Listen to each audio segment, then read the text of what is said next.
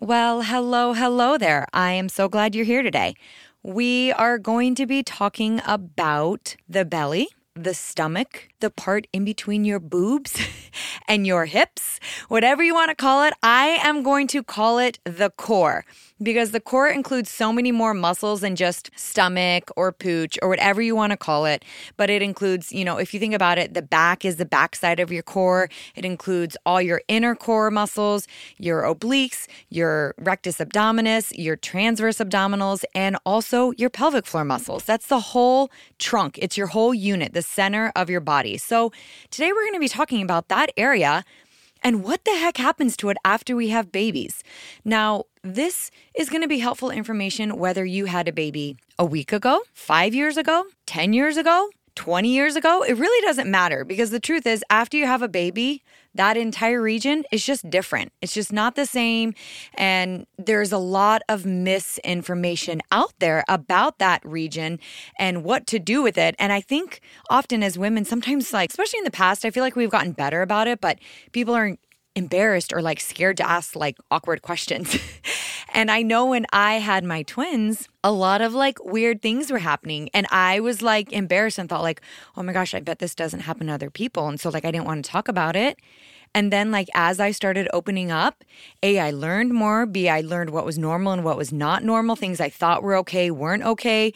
And I just got so much more information. It is one of my favorite things about social media is that I feel like it's opened this whole conversation about women's health and the core and postpartum whether you're 2 weeks or 20 years postpartum like what is going on with the core muscles and a lot of clearing up misinformation. So, Today, I am going to break down some myths that are super common that I see all over mainstream fitness. Some myths about the core muscles and some facts about the core muscles. And I hope that you walk away feeling a little bit more empowered, a little bit more safe, and have a bigger understanding of your body and how it works.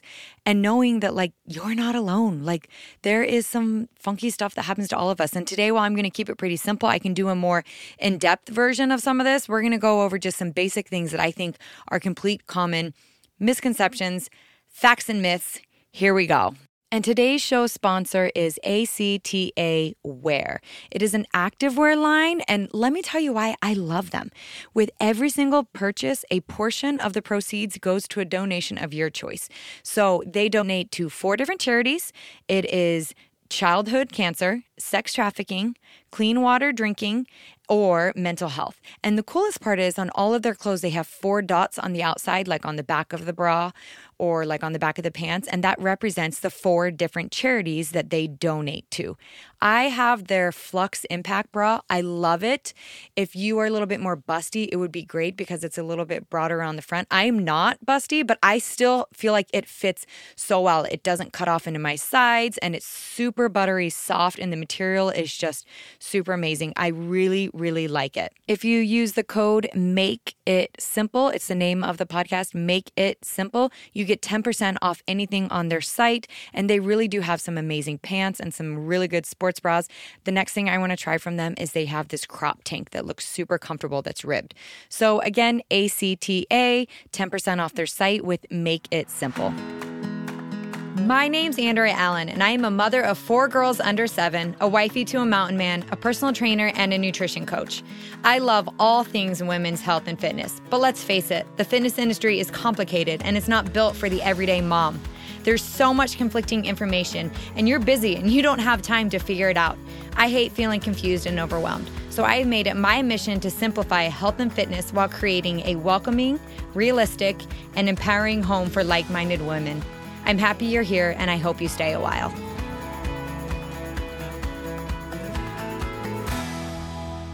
All right, so here's the truth you get pregnant, you have the baby, all of a sudden you feel like it is time for me to bounce back. Everything you see on social media, in the papers, you know, with movie stars, everyone's bouncing back.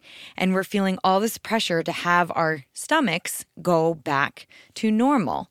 And when they don't, we feel discouraged. We feel like there's something wrong with us. But maybe that's a myth. Maybe the truth is that mainstream media telling you that you need to bounce back is incorrect, that there might actually be, if you have like a little bit of a belly and it's sticking around and you're eating pretty healthy and you're exercising regularly and you just have this lower belly pooch, is the easiest way to describe it. Maybe the real issue isn't that you're failing at bouncing back, and that's actually the myth, but the real fact is there's a real medical issue that's going on. And that is 100% true. I had diastasis recti, diastasis recti, diastasis recti. I've heard it said so many different ways from different people, so I'll I will say all the ways. But the truth is, studies have found that up to 60% of women experience diastasis recti during pregnancy or postpartum, and there was another study that said up to 1 in 2 women have DR I'm going to call it DR for short, just so you know, it's the abbreviation,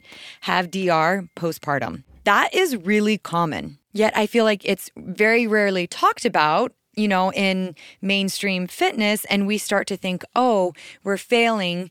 The, but that's the myth the truth is, the fact is, it's a real medical issue. Now, what happens with DR is you have your rectus abdominis. So, that is your six pack that runs down the center of your stomach. You have a right ab and a left ab. And down the middle of your rectus abdominis is your linea alba. It's basically a thin line of connective tissue. When you get pregnant, all of the hormones come in, relaxin, all the things, and your belly starts to expand. And one of the ways that we expand to fit that baby is that linea alba stretches out. Now, for some women, they can be, it's less common when women are taller. Um, DR is more common if you are a mom of multiples, if you have kids back to back, if you have a big baby, and even sometimes if you have a more compact core, like less space for the baby to grow. I know you know what I mean. Like some women you see and they're super tall and you don't even notice their belly. And then sometimes women are shorter, they go straight out. Like they could put a plate on their belly. I think it's adorable, but it's just bellies are all shaped different. That belly stretches out. And then after we have the baby, if those core muscles are not trained properly, they don't reconnect back in. And if the connective tissue, that linea alba, doesn't like strengthen back up, then the tension between our right ab and our left ab becomes very weak. So when we do certain motions, if we, you know, pick something up that's heavy, if we twist awkwardly, if we do a crunch, imagine a weakened core. Like imagine a balloon. Let's imagine a balloon right where your stomach is. And you draw your six pack down the center of it. And imagine doing a crunch or picking up something heavy and your sides squeezing. What's going to happen? The balloon is going to bulge down the center down the ridge line. It's going to make a ridge down the front. And that's what we call coning or ridging or doming. And so that's what happens. Many OBs talk about this very openly. Many midwives do. They do a fantastic job of educating their patients and these new moms and moms who have had multiple kids. Like there are many fantastic doctors but not everybody does. And that's just the truth. It's just like there are some good trainers and bad trainers. Not everyone does things the same. And so then women don't know that this is a real problem, that this really happens. They think the problem is with them and they fall into the myth of mainstream fitness, which you know, I love fitness. Like with all my heart, my mind, and soul, I love fitness, but I hate pieces of fitness. And this is a piece of fitness I dislike, where after a baby, we fall into this mainstream fitness and we're told, you just need to crunch. You need to do more crunches and more ab exercises, and your lower belly will go away. That is a myth. You are irritating your stomach. You are irritating that weakened linea alba. You are re- irritating the pelvic floor. You are causing it to ridge up in the center and you're actually making it worse. So that is a myth. We are also told you just need to do more cardio. That is a myth. A cardio activity, while it's fantastic for your brain, while it might get your endorphins going, it's not going to fix DR. It's not going to fix diastasis, okay? Not going to do it. It's not the trick. It's for your heart and lungs. Cardio stands for cardiovascular. I think sometimes we forget that. That is the purpose of it. It's not going to fix your lower stomach if it has separated. That is a medical issue. Something else that we're often told is, well, just eat less food. In my DR guide, because I have a guide about this and I explain, you know, how to help heal it, but one of the sections I go over is nutrition. And I explain that yes, there can be a layer of fat. Now, you have to learn to recognize the difference between DR and a layer of fat, like for that lower belly. I will add a link so you can self test yourself for diastasis recti um, in the show notes so you can test. It's super easy. You can do it at home It just tells you how to like use your fingers to lift your head and tell if there's a gap there. So you do have to be aware is there a gap? Is there fat? Is there a mix of both?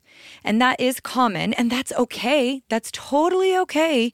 But knowing the difference is important. And sometimes I've seen women where the belly is firm it's pushed out. There's really not a layer of fat there. And even for some women where there is a layer of fat, it's still really firm and pushed out. And it tends to lay more flat in the morning and gets pushed out throughout the day. Starving yourself and like eating less and less food is not going to be the answer. That's a myth. Again, because this is a medical condition of splitting muscles, and you actually need a form of physical therapy to work the inner core muscles to train the right ab and the left ab to connect back together properly. So that's really important. Those are all myths. The next myth that's kind of like all connected to all of this is sucking in. So oftentimes we're told, and I've seen women, I've had clients tell me, oh, I was told after I have the baby, just get used to sucking in, or always stand with your chest raised because it makes your stomach look smaller. No, no, no, no, no, no, no. That is a myth. Do not do that. You are making the problem worse because part of learning to heal your core, which is the fact, is learning to breathe properly. So we went through a bunch of myths. And a fact, if you truly want to improve your core, is learning to diaphragm breathe. So, when you are sucking in, you are doing the opposite. You are not letting your core do the work and you're breathing with your chest. Oftentimes, when we're pregnant, we've got this big old belly everything's difficult. It's hard to lean over. It's hard to tie your shoes. It's hard. It's hard to see everything. Like shaving your legs, that's out the window. I can't even see anything down there. Maybe you can, but I can't. It's all a blur. We get in this motion where we forget that, like, we start breathing with our chests when we're pregnant, and we forget how to breathe with our bellies, with our ribs. So, the first thing you can do if you're wanting to feel improvements in your core, by feeling, I mean less back pain. Like, oftentimes women will have back pain when they have a weak core, because if you think about it, your core is connected. It's the front side of your back. So if your core in the front is weak, your back is going to take the brunt of the work. It's going to try to make up for a weaker front side. So your lower back will hurt more. So that's also why it's important to strengthen the front of the core. So we start this by breathing. We start this with the diaphragm breath. Again, imagine a balloon. And when you breathe, you can lay it on the ground. I'll link a video for this as well. But you need to start expanding your ribs and expanding your belly and breathing with your diaphragm. When you breathe with your diaphragm, it's fluid. It makes your pelvic floor move up naturally as you inhale and exhale. It moves with it and then relaxes and then comes up and then relaxes naturally. It's not forced, it's you're actually your body doing its job correctly. So, sucking in, myth, do not do that. The fact is, you need to diaphragm breathe. I want you to simply sit at stoplights, do your dishes, sit at a table, sit on the couch, and think about breathing with your belly. Put your hands on your ribs, feel your ribs expand. Big inhale and then exhale, feel them come back in and feel that movement coming in and out rather than your chest going up and down. Also, when we suck in, naturally our ribs flare.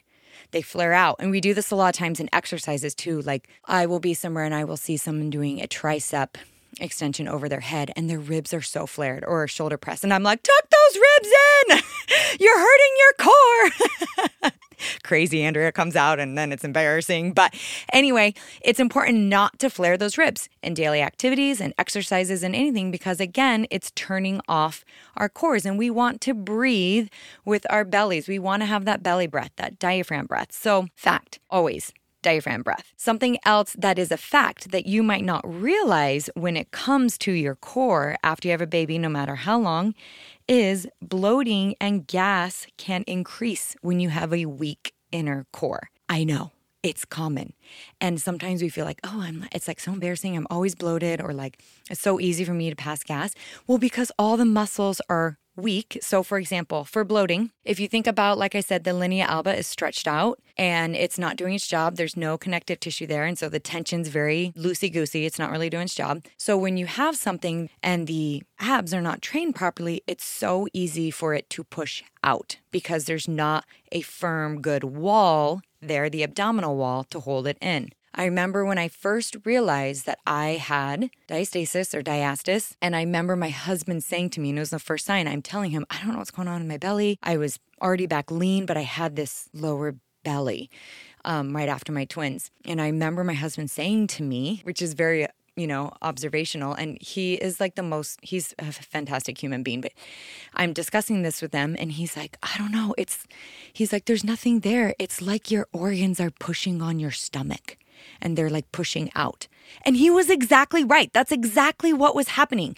My abdominal wall was not strong enough. So when I had anything that was maybe my stomach was a little sensitive to, or or even just throughout the day, like standing up longer, my stomach naturally pushed out and I had bloating more often. And even if I didn't have bloating, my stomach was more common to push forward because that wall wasn't strong to keep all my insides in firm and tight like a corset. I mean, imagine a corset, that would be like your abdominal wall. It's nice and firm. That's how your transverse abdominals connect inside your body. They connect all the way around your back, all the way around the front, and back to the other side of your spine. It is like this nice, big, long corset on the very inner part of your core. And if all of that's undertrained and your linea alba is weak, well, guess what? Bloating is going to be more common. So, again, we want to work on our diaphragm breath. And then we also want to work on our inner core exercises. Now, something else that is really important to point out as well is for prolapse, gas is also more common because you can have a tight pelvic floor or you can have a weak pelvic floor. And either one makes it so it's like an uncontrolled muscles down there.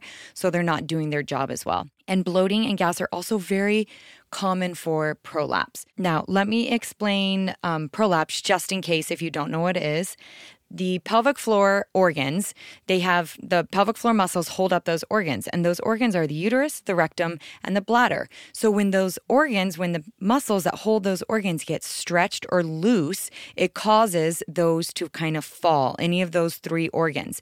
And that can come out down in different ways and come out through the vagina, through the rectum in different ways. So, that is when you feel something kind of protruding down the bottom, that's more often prolapse. And I definitely would see a women's PT if you think you have prolapse. I have not experienced that, but it is definitely worth seeing a women's PT. But gas and bloating are also really common with that as well. Okay, so now that you understand that DR is common after you have kids, how common it is, what things not to do for it to learn to breathe, I will go over some inner core exercises at the end, but we've also kind of gone over gas and bloating and some of those other things. What about if you have a C section? Often I will hear if you have a C section, pain just kind of goes along with the scar and the numbness, and there isn't anything you can do about it. That is a myth. So, 100% numbness and pain do come along with the scar often. And the reason why is because when the skin is cut for the C section, they also cut the small nerves that are underneath the skin.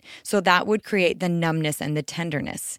As the nerves grow back together, they have a different feeling like they can be burning, they can cause pain, tingling, almost feel like pins pins and needles or lightning or numbness. So that's why it is normal, it is a fact to experience some numbness or some hypersensitivity around your C section scar. Often, this does get better with time and the numbness does decrease over time. But saying that you can't do anything about it is actually incorrect. They have discovered massages that really work really, really well to help with C section pain and to kind of work out that scar tissue. I will link a Instagram from a pelvic floor specialist I love and follow. And I've actually seen multiple times in person. She is actually in my diastasis guide and she's amazing. And she shows how to do the massage. I'm going to butcher it if I try to say it. So I'll just link that note. But she explains how to move across it up and down and back and forth and in a circular motion, depending on where you are in the process.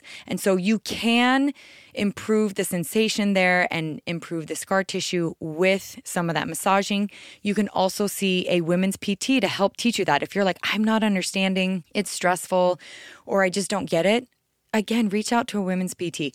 I am not one, obviously, but I think it is worth its weight in gold to at least see one once, once after you have a baby, whether it was 10 years ago or two weeks ago. Well, actually, wait until you're at least six weeks to see one. But just go see one at least once, even if you don't have the insurance for it.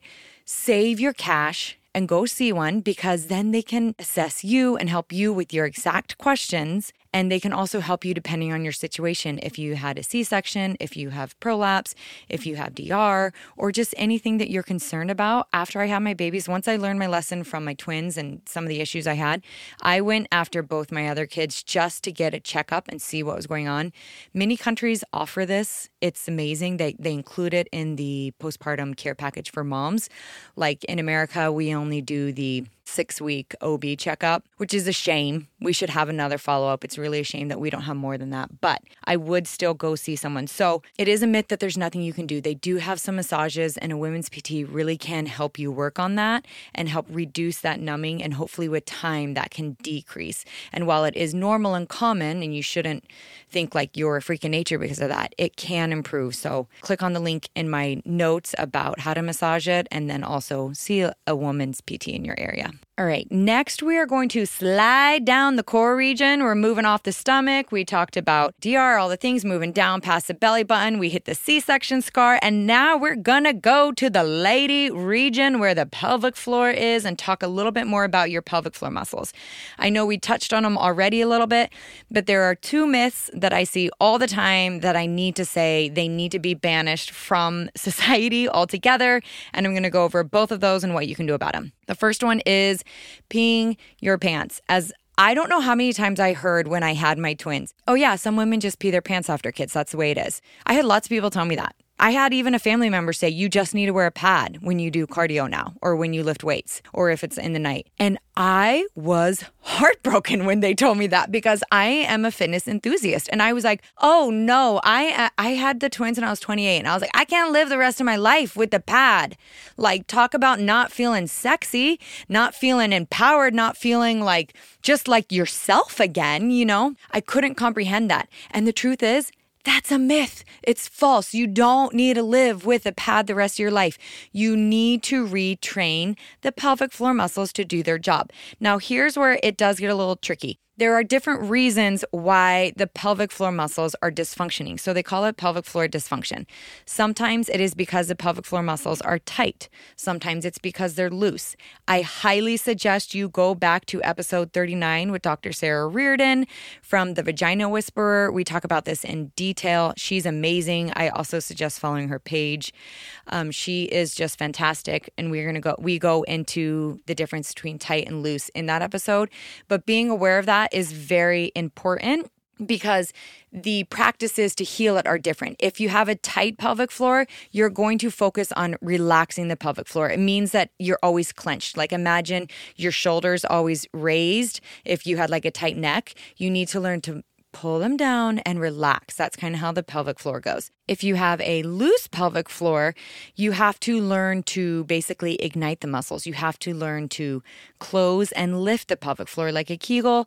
I like to imagine picking up a blueberry with your lady parts, an elevator shaft coming up, and then fully coming back down and relaxing. Um, that is how I learned, and it drastically improved my ability. Like, I was a fitness instructor and I had to teach a night class of kickboxing at the time after I had my twins and I had to wear a pad to my class. And I was always scared because I like to exercise in shorts. As you know, if you follow me on Deliciously Fit and Healthy, you know I'm like almost always in shorts. And I was always like, oh my gosh, someone's gonna see my pad. I'm gonna kick, my pad's gonna fly out. it's, gonna, it's gonna smack someone in the face for for all my luck because that's how lucky I am. And so I hated it. And so when I learned to use my pelvic floor and to pick up the pelvic floor, like imagine almost a parachute and drawing from all the corners. Like if you imagine your the front of your pelvic floor and the back of your pelvic floor is your coccyx, and then the two sides, which are the sit bones, and then just picking up the pelvic floor and then relaxing it. I learned that and I stopped peeing my pants and I had to stop and I didn't have to. It was luxurious to stop wearing a pad as I was teaching kickboxing. It was beautiful. I loved it. So you don't have to wear a pad forever. It's totally false that you do. I have actually experienced both a tight pelvic floor and a weak pelvic floor. After my twins, my pelvic floor was very weak. After Easton, I developed almost a tight pelvic floor. I was probably, I don't know if it was from the labor or whatever, but I did go in and see a women's PT. I did focus on relaxing it, and she did do some internal massages. And I focused on also making sure that my glutes were nice and loose because oftentimes our butt muscles get tight and that connects to our rectum and it connects to our pelvic floor and it's all connected. So I would use a lacrosse ball and a foam roller and I would roll out my glutes and my hamstrings and my glute medius and maximus and everything. And that did help loosen things up if you have a tight pelvic floor. So, it is a myth. You do not have to wear a pad the rest of your life. I am walking proof that you do not. And so are many, many, many of my clients and people who own the Diastasis Guide. You do not have to forever. The next thought that sometimes I hear from people or from clients, or just, you know, while I'm in the mommy region and you know, pelvic health is pain with sex after kids is normal. No, it's not normal. Not normal. That is a myth, myth, myth. Now, does it happen? Yes. Does it have to stay around forever? No. So it's not a myth that it happens. It's a myth that it's just a fact of life and the rest of your life you have to have uncomfortable sex. No, thank you. That is not going to go well for most people, for most relationships in general. So something interesting I learned while I was doing some research was the pelvic floor affects sex in two ways. A, if you are having pain when you have sex in the pelvic floor, chances are you have a very tight pelvic floor. Remember those tight neck muscles? If they're all like scrunched up, and then like imagine like a massage therapist trying to like rub out your neck, but it's so tight, it's almost painful. Well, when you're in intercourse and you have a tight muscle in there, and then you have little friend down there poking around, it's gonna be uncomfortable.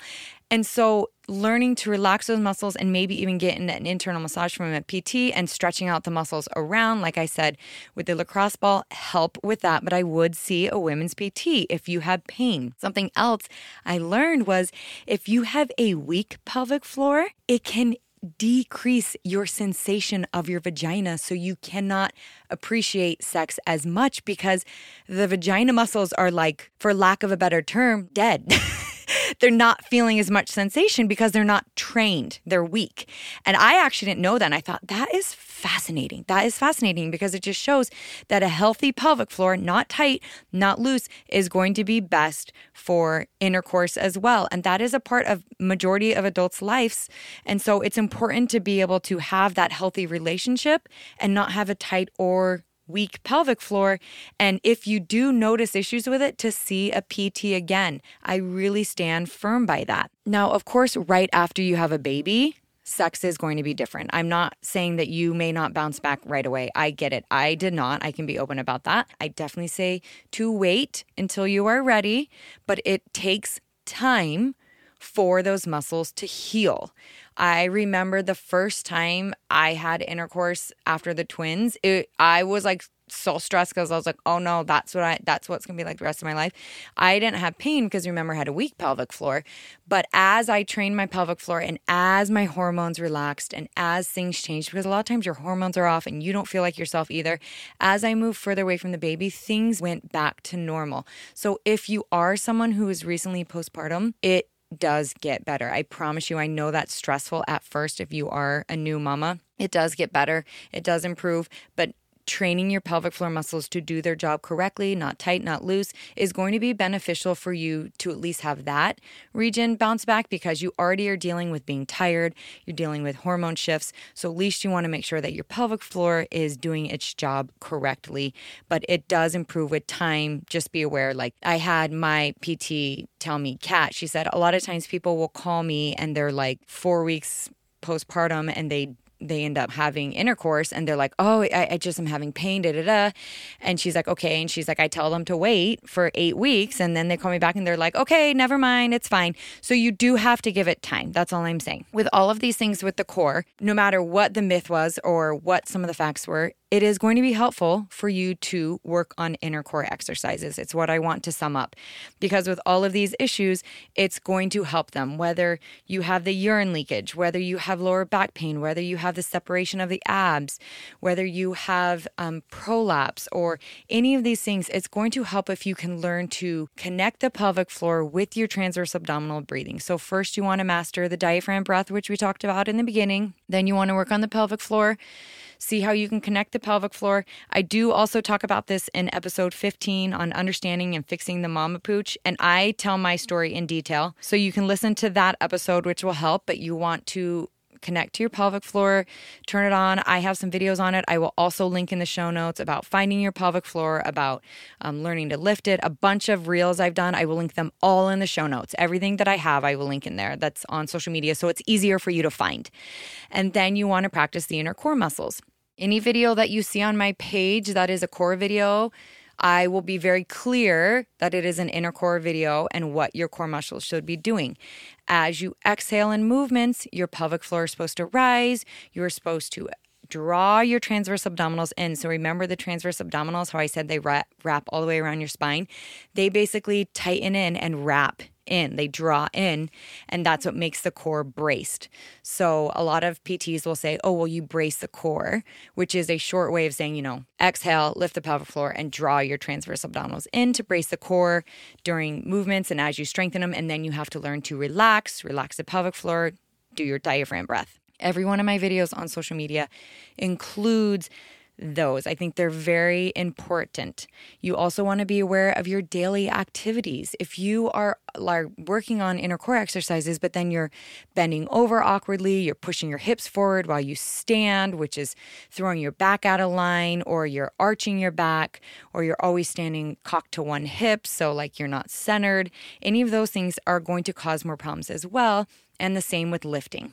If you look at any of my strength training videos, I will always cue when to connect the core during the lift. Typically, not always, there are different circumstances, but typically, when you are working against the resistance, is when you are going to exhale and brace the core. So, exhale, lift the pelvic floor, draw your transverse abdominals in. So in a bicep curl, it's when you're lifting the weight.